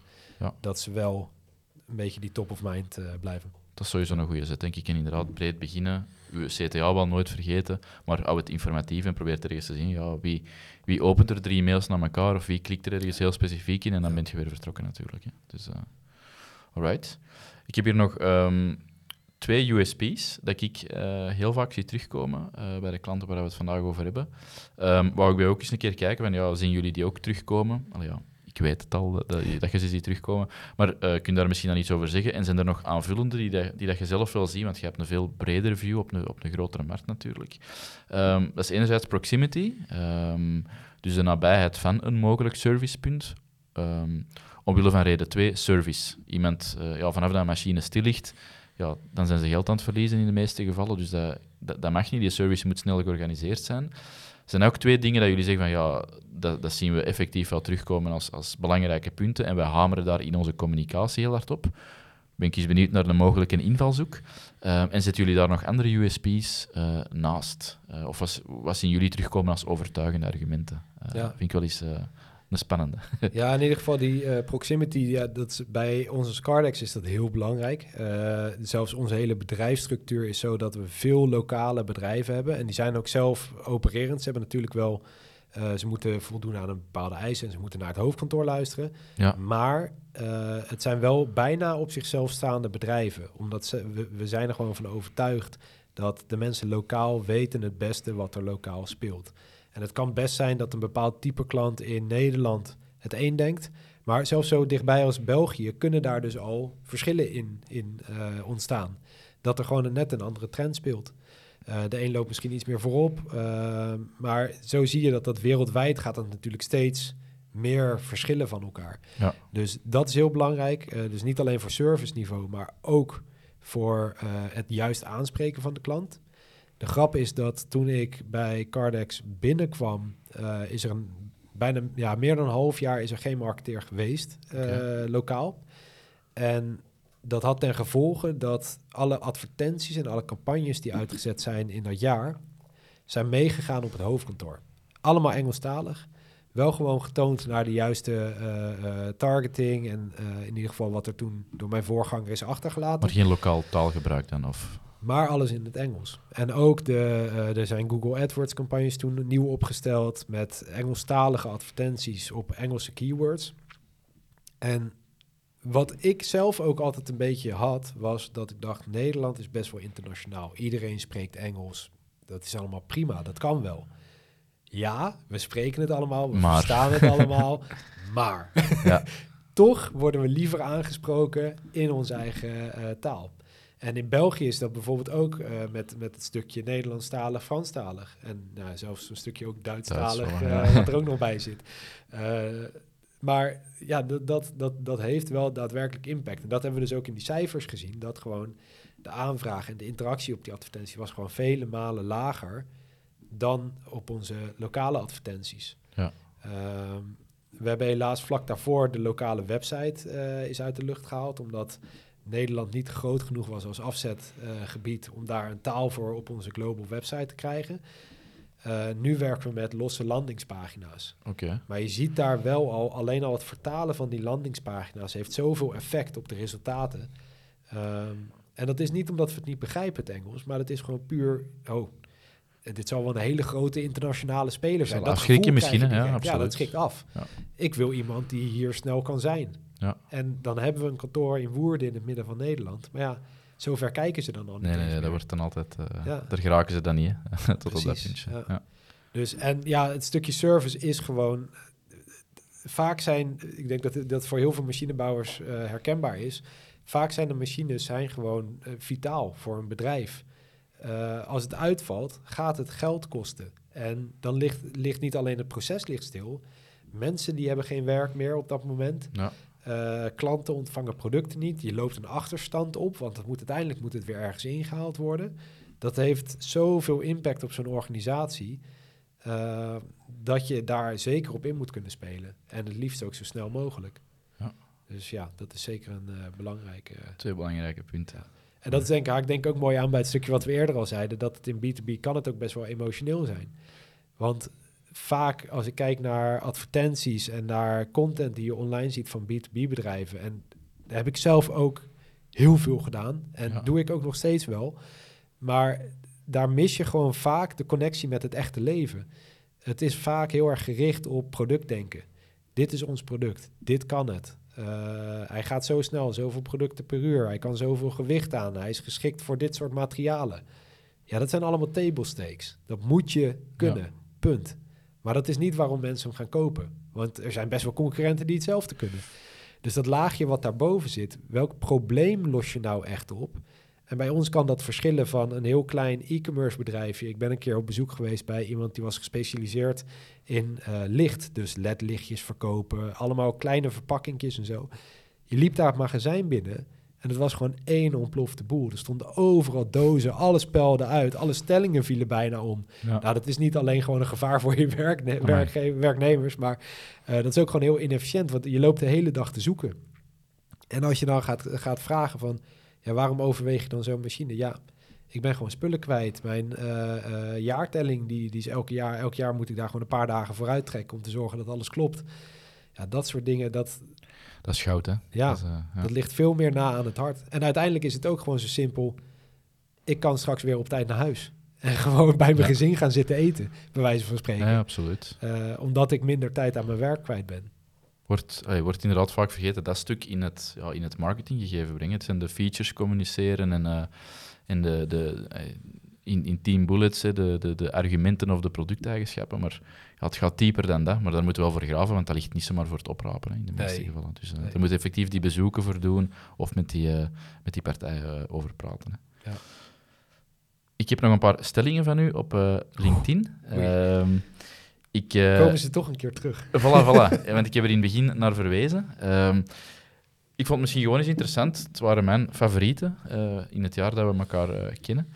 Um, ik wou ze gewoon eens even opwerpen. En misschien gewoon even kort voor u, van, ik bedoelde dat daarmee. En dat je misschien eens even uw, uw visie nu erop kunt geven. Misschien dat in het afgelopen jaar ook is veranderd. Ja. Um, ik zal ze smijten. Hè. Uh, de eerste, uh, daar had ik echt een specifieke quote uit een hele post uh, opgeschreven. Omzet is een eindtool of is het eindtool voor marketing. Ja. Beetje controversieel.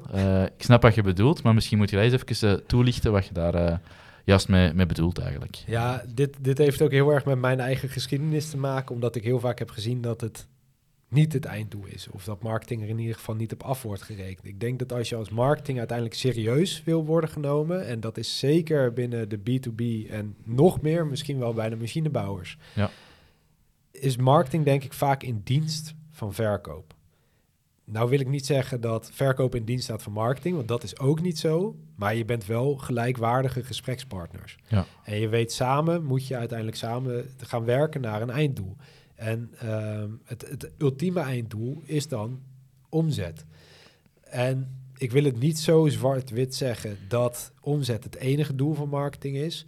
Maar je moet natuurlijk wel, want wat je dan krijgt is denk ik heel erg performance marketing. Alleen maar en performance. Daar zijn we ook een beetje ingestonken de afgelopen jaren, denk Absoluut, ik. Ja. Um, maar ook als je iets pakt als bijvoorbeeld branding, het is ontzettend belangrijk Ga je daar uiteindelijk direct de resultaten uit meten? Nou, dat wordt heel lastig. Zeker als jij één marketeer bent die werkt binnen een bedrijf. Ja, daar heb je gewoon de resources niet voor om dat door te meten.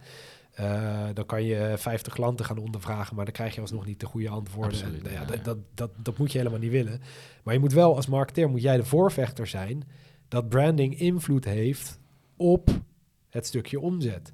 En dat is niet dat, je, dat de impressies op LinkedIn bijdragen aan uh, eh, 10 euro in de pipeline. Nee, het gaat meer om het feit dat je daarmee de kortere termijn acties ondersteunt. En dat je daarmee lift eigenlijk. Want met een goed merk zijn mensen ook eerder geneigd om uiteindelijk ook weer naar jou toe te komen. En ik denk dat je het allebei nodig hebt in een goede uh, uh, balans. Komen volgens mij ook ja. straks nog even op, dus ik zal daar niet te veel op uh, nee. doorwijken. Maar ehm, uiteindelijk moet je in ieder geval wel in het oog houden dat je bijdraagt aan de omzet van het bedrijf. Ja. En als je dat op een of andere manier aantoonbaar kan maken, al is het aangeleverde opportunities aan sales vanuit marketing, dan kan je laten zien wat jij als marketing waard bent voor het bedrijf. Als je dat kan laten zien, kan je ook laten zien dat je kan verbeteren. En als jij betere resultaten haalt, kan je hopelijk meer budget gaan vrijspelen. En groeit het bedrijf ook weer. Dus dat is denk ik heel belangrijk. Want ik heb gemerkt in het verleden dat marketing, zodra je niet aan de KPI wordt gebonden. Dan schiet dan naar alle kanten. Ja, maar dan kan je ook niet zeggen: ik doe mijn werk goed. En ik, ik maak een impact voor dit bedrijf. Ja, je kan het zeggen, maar je kan het niet laten zien. En dan zul je nooit volledig serieus worden genomen. Dus ben je heel, heel afhankelijk van de sales manager of de CEO om die marketingrol in de goede manier in te vullen. Die, heeft, die post heeft heel hard geresoneerd bij mij. Ik heb hem ook bewust uh, op één gezet. Dat is ook een beetje ons verhaal als, als uh, Revenue Generation Agency. Het is de, de tools, het performance stuk, moet mooi passen bij wat dat je als positionering hebt gekozen, wat dat je branding is. En dan ga je, naar, dan ga je heel gefocuste initiatieven doen om impact te maken op een aantoonbare manier. En revenue is daar dan een stuk van. Maar je wilt eigenlijk de organisatie vooruitstuwen en ergens kunnen aangeven, we zijn hier stappen aan het zetten. Ehm, als het gewoon marketing is in een silo, in een bubbel, die eh, toffe flyers maakt en, uh, en, leuke dingen doet, eh, daar is in principe ook niks verkeerd mee, maar ja, dat is niet de marketing waar we voor staan vandaag, denk Dan blijf je die uitvoerende rol pakken. Voilà, inderdaad. Je moet meer op het niveau, ik vind het heel goed, naast de verkopers, naast de consultants komen te staan en zeggen, ja, wij doen een stuk en jullie doen een stuk, maar we gaan wel samen ervoor zorgen dat we het hier vooruit stuwen. Dus uh, ja. vond ik een hele goeie. Uh, tweede had al een klein beetje aangekaart. Um, marketeers moeten stoppen met aan te sturen op vanity metrics. Ja. Uh, dat is natuurlijk wel veel gehoorde. ik merk ook dat een paar van de posts ook wel weer grappig, dat die echt van een jaar geleden zijn. Toen ben ik net begonnen met LinkedIn. en toen had ik ook nog wel een paar lekkere open deuren gewoon gepakt. Die zou ik nu niet zo heel snel misschien weer doen, meer ook om het onderscheidende te, te houden. Maar Kijk, ja. het, is, uh, blijkbaar heeft hij wel geresoneerd. Uh, nee, dat is, uh, als je kijkt naar content marketing, dan wordt daar heel vaak gekeken naar impressies. En je moet het ergens aan ophangen, ja, natuurlijk. Alleen het, hetgeen wat ik vooral probeer te benadrukken in die post is dat vanity metrics laten nooit het hele verhaal zien. Uh, je, goed voorbeeld hiervan is bijvoorbeeld wat ik veel zie op uh, LinkedIn. Bedrijfspagina's, die hebben dan heel wat likes op een post. En dan gaat de marketingafdeling heel hard roepen: Kijk, we hebben 120 likes op deze post en zoveel bereik. En dan scroll je één keer door die likes heen. Collega, Alle collega's. Collega, collega, collega, Niet gezegd dat dat fout is. Dat, natuurlijk is het belangrijk dat je collega's daar ook enthousiast van worden. en het helpt met het bereik. En de juiste collega's zullen ook een heel mooi bereik hebben van jouw doelklant. Maar je moet het niet voorbij streven van deze post was goed. Want nee, als jouw collega's reageren, je wil uiteindelijk dat jouw doelgroep reageert. En misschien wil je dat nog meer aan een commentaar linken dan aan een like. Ja. Ehm, maar dat, dat is altijd heel lastig. En wat ik nu bijvoorbeeld bij me... Uh, we gaan binnenkort gaan we proberen om met een paar van onze consultants op LinkedIn ook te beginnen. En ik blijf daar maar op hameren van het gaat lang duren, je gaat niet snel resultaat krijgen. Heel veel mensen zullen niet reageren. Ehm, eh, omdat ik dit zelf ook het afgelopen jaar heb meegemaakt. Maar je gaat een keer ga je een berichtje in je inbox krijgen van iemand die heel blij is met jou. Ja. En daar doe je het voor. En dat is je doelklant. En als dat iemand is die vervolgens een paar maanden later een, een systeem nodig heeft, ja, gegarandeerd dat die niet, niet eens meer naar de concurrent gaat kijken. 100%. Die komt gewoon bij jou binnen. Ja. En daar moet je het voor doen. En dat is lastig, want dat betekent ook dat mensen, uh, je collega's die je daarmee in mee wil nemen, die moeten de goede mindset hebben. Want ik denk dat je heel vaak ook gewoon, uh, en dat, dat zul je bij marketeers hebben, dat zul je ook met consultants hebben. Sommigen houden gewoon meer van het korte termijn gewin.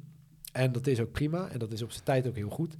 Alleen je moet wel echt de mindset hebben van dit gaat lang duren, dit gaat om vertrouwen bouwen, dit gaat om kennis delen. Uh, je gaat er in het begin weinig voor terugkrijgen, maar uiteindelijk pluk je daar een paar kerstjes uit. En ja, daar moet je voor gaan, daar moet je het voor doen. 100 procent. En, en allee, dat, dat, dat, merken wij ook en dat zien we ook bij klanten, dat duurt langer. Maar het is wel inhoudelijk. En als je op dat punt komt van, ja, ze hebben nood aan u, dan gaan ze er geen andere niet meer overwegen of geen andere partijen. Um, dus, dus sowieso ja, vastpakken en minstens een half jaar geven en waarschijnlijk nog langer. Maar zeg maar zeker, ook al reageren ze in het begin, ze gaan het zien. En er gaat wel eens een reactie binnenvallen op een gegeven moment. Dus uh, dat, komt, uh, dat komt sowieso goed. Uh, een derde dat ik hier had was um, een term waar dan nog iets anders aan vasthangt. Hè, dat, dat organisaties moeten stoppen met foie gras marketing. Je zat er al op te wachten, denk ik. Ja. En dus dat je niet je product en je diensten ehm, naar binnen moet duwen. We zullen het even proper houden. Ehm, maar dat je eigenlijk moet uh, inzetten, niet op zoals de customer journey uh, specifiek, maar op de learning jersey, uh, learning journey van de persoon aan de andere kant. Ja. Dus dat je ja, effectief over een langere tijd expertise, kennis moet delen, op de juiste momenten de, de juiste content aanbieden en echt hem helpen of faciliteren in zijn zoekproces. En ja, het vertrouwen en de goodwill dat je in, in dat proces opbouwt, ja, dat is natuurlijk iets dat je de vruchten van gaat plukken. Hè. Ja, um, ja. Haakt een beetje in op het punt van, uh, van daarnet eigenlijk. Hè. Ja, ik denk dat we hier inderdaad een paar bruggetjes al hebben, hebben geslagen. En ook ja. een beetje de, de, de klantreis die eigenlijk alle... De pingpongbord noemde je het net volgens mij. Ze gaan alle kanten op. Het is niet meer lineair. Ja, het is geen trechter. Je, nee. En je kan duwen wat je wil, maar ik denk dat de klant alleen maar harder wegrent op het moment. Ik zag laatst ook een ander voorbeeld daarvan. Iemand die had gedeeld van... Stel in een winkel, je komt binnen, je wil gewoon eventjes kijken naar een nieuwe telefoon. Of uh, laten we even telefoon als voorbeeld houden. En dan komt gelijk iemand achter je staan met kan ik je helpen? Ja. Ik ben buiten. Ja, ja precies. En uh, ik, denk, ik denk ook dat dat misschien ook wel een soort generatieding is, ook weer. Uh, ik denk dat bijvoorbeeld de millennials hebben een heel andere benadering nodig dan de generatie die daarvoor zit. Uh, tegelijkertijd, uh, ook de volgende generatie gaat weer een andere benadering nodig hebben. Ja. Dus het is ook niet zo dat jouw hele doelgroep anti-cold callen is of uh, dat soort dingen. Maar ook daar moet je weer goed nadenken van hoe ga je nu uiteindelijk die klant helpen? En welke tactiek past ja. daarbij? Ga je het bedrijventerrein nog rondrijden en gewoon overal aankloppen? Of probeer je ze eerst te targeten via advertenties of je gaat op een beurs staan en uh, vult dat later aan met een cold call. Dat kan, kan ook nog werken. Absoluut. Ja. Uh, ik, ik, ik vind het altijd heel fascinerend als mensen een heel harde mening hebben. Vooral op social media. Heel zwart-wit. Dit is het. Ja, heel ja. zwart-wit. Dit mag niet meer. Lead generation mag niet meer. Uh, dit is dood. Dat is dood. E-mail marketing is dood. Alles is gestorven ondertussen. Maar... R.I.P. ja. ja, precies. Maar... Alles is al eens dood verklaard geweest, dat is waar. Ja. ja, en ik denk niet... Het gaat niet om de tactiek, het gaat meer om hoe je het inzet. Uh, ja. Als jij op het juiste moment een telefoontje pleegt naar iemand, ja, dan kan je er ook zijn. Absoluut. En ik geloof wel dat bijvoorbeeld de jongere generatie, die houdt niet meer van die telefoontjes. Dat, dat, dat is ook gewoon een gegeven. Die bellen minder. Ja, die ja. moet je misschien via WhatsApp benaderen of via LinkedIn. Of, ja. Maar in ieder geval, bottom line in die post was, probeer het niet te forceren. Want dat werkt alleen maar averechts. Ja En dan heb ik hier uh, nog een uitsmijter, waar we er straks even naar gealludeerd hebben. Uh, dat was gegeven van ja, data, je kunt verdrinken in data. Er zijn heel veel metrics en, en, en, en datapunten om te rapporteren. Uh, maar de kunst, allee, waar de goede marketeers mee bezig zijn, is met data een verhaal vertellen, omdat dat veel meer blijft hangen. Um, en daar hadden de goede quote gedaan van iemand dat in alle data was gedoken. En ik denk dat het interne was, dat hij had gezegd, 90% van onze producten is kleiner dan een pak melk.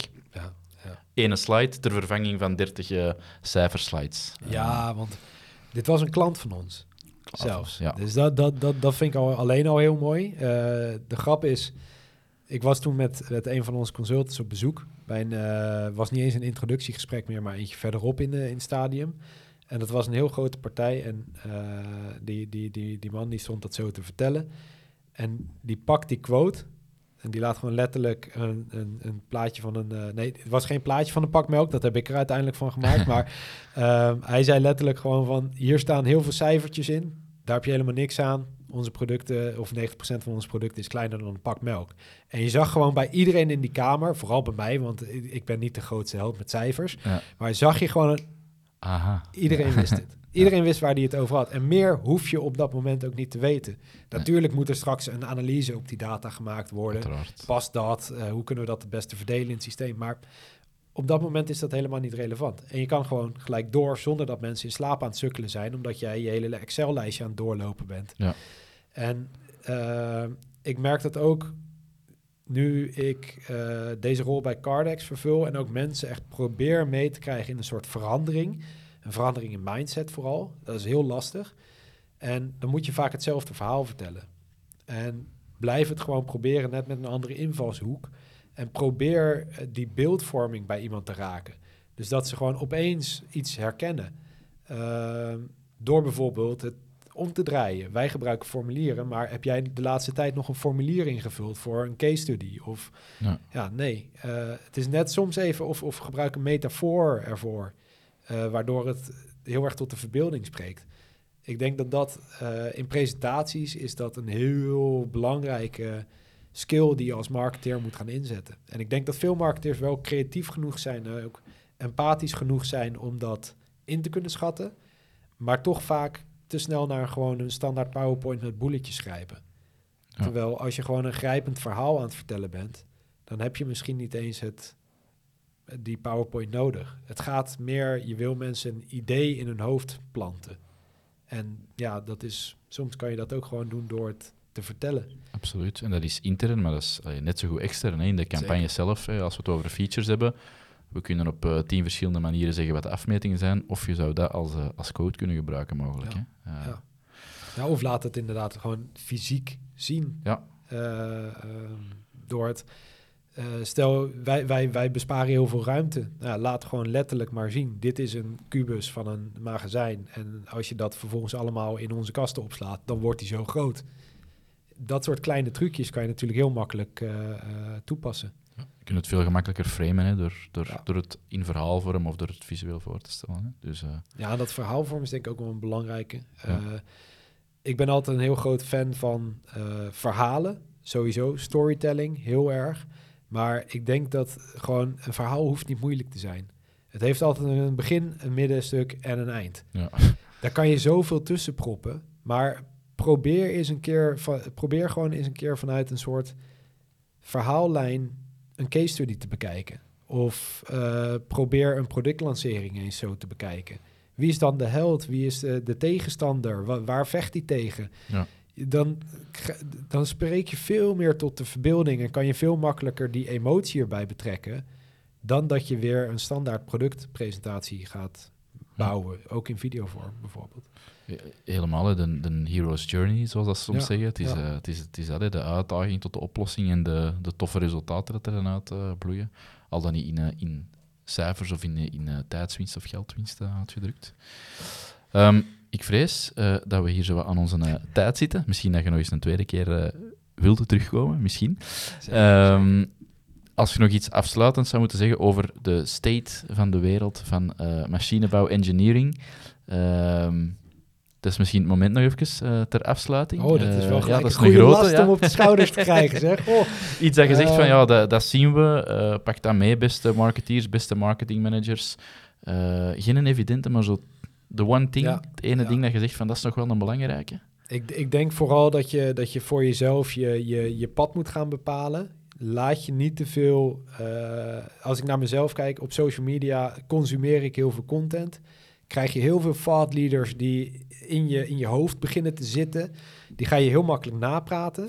Maar neem altijd even het stapje terug. Uh, we hadden het hiervoor er ook al over. Demand generation, account-based marketing. Uh, je hebt allemaal mooie methodologieën, mooie tactieken, mooie naampjes ervoor. Maar eigenlijk maakt het helemaal geen klap uit hoe je het noemt. Nee. Het, ik denk dat het belangrijkste is, ga naar je klant kijken. Wat heeft die nodig en hoe kun je zorgen dat dat proces van aankoop voor die klant en ook daarna eigenlijk nog natuurlijk zo makkelijk mogelijk doorlopen wordt en op een manier die prettig is voor de klant. En laat je daarin niet beperken door het kunnen van je organisatie, maar probeer daarin verder te kijken. En natuurlijk heb je restricties en moet je collega's zover krijgen om daarin mee te gaan, maar probeer in ieder geval die klant voorop te stellen. En als je dat doet in je content, in je campagnes, in je, in je benadering, dan denk ik dat het uiteindelijk dat is waar, waar marketing ook gewoon een beetje om gaat. Ja. Uh, en dat is niet eens alleen voor de maakindustrie of de machinebouwers. Hoewel dus ik denk dat die daar heel hard uh, ook, ja. iets, iets mee kunnen. Uh, dat is gewoon breed, ja. denk ik, eh, marketing. Dat is een hele goede inderdaad. ga terug echt naar de klant, probeer die te begrijpen. En ja, laat u niet vangen aan een hype. Dat is nu een marketing hype of dat is de grote trend. Kijk zelf in heel die toolbox dat er beschikbaar is, wat de relevante puzzel is of, of wat de relevante oplossing is voor u. En kijkt vooral daarnaar en niet naar anekdotische succesverhalen van, uh, van de goeroes of van uh, de, de grote thoughtleaders. Uh, die hebben ook allemaal hun eigen agenda en dat is ook een beetje een, een echokamer hè, van, van navertellen. dus een hele goede, ja, terug gewoon naar die absolute basis, hè, klant, klant begrijpen. Een goede, sterke afsluiter. voilà, geslaagd. Um, ja, ik zou dus voorstellen, moest je dat intussen nog niet hebben gedaan, ga Danny zeker volgen op LinkedIn. Ik denk dat dat een heel belangrijk is. Ja. Danny van Veen, maar ik zal de link misschien nog ergens zetten. En je gaat zeker, zeker uh, ook zijn uh, community bekijken, footer.eu, uh, als ik het goed heb.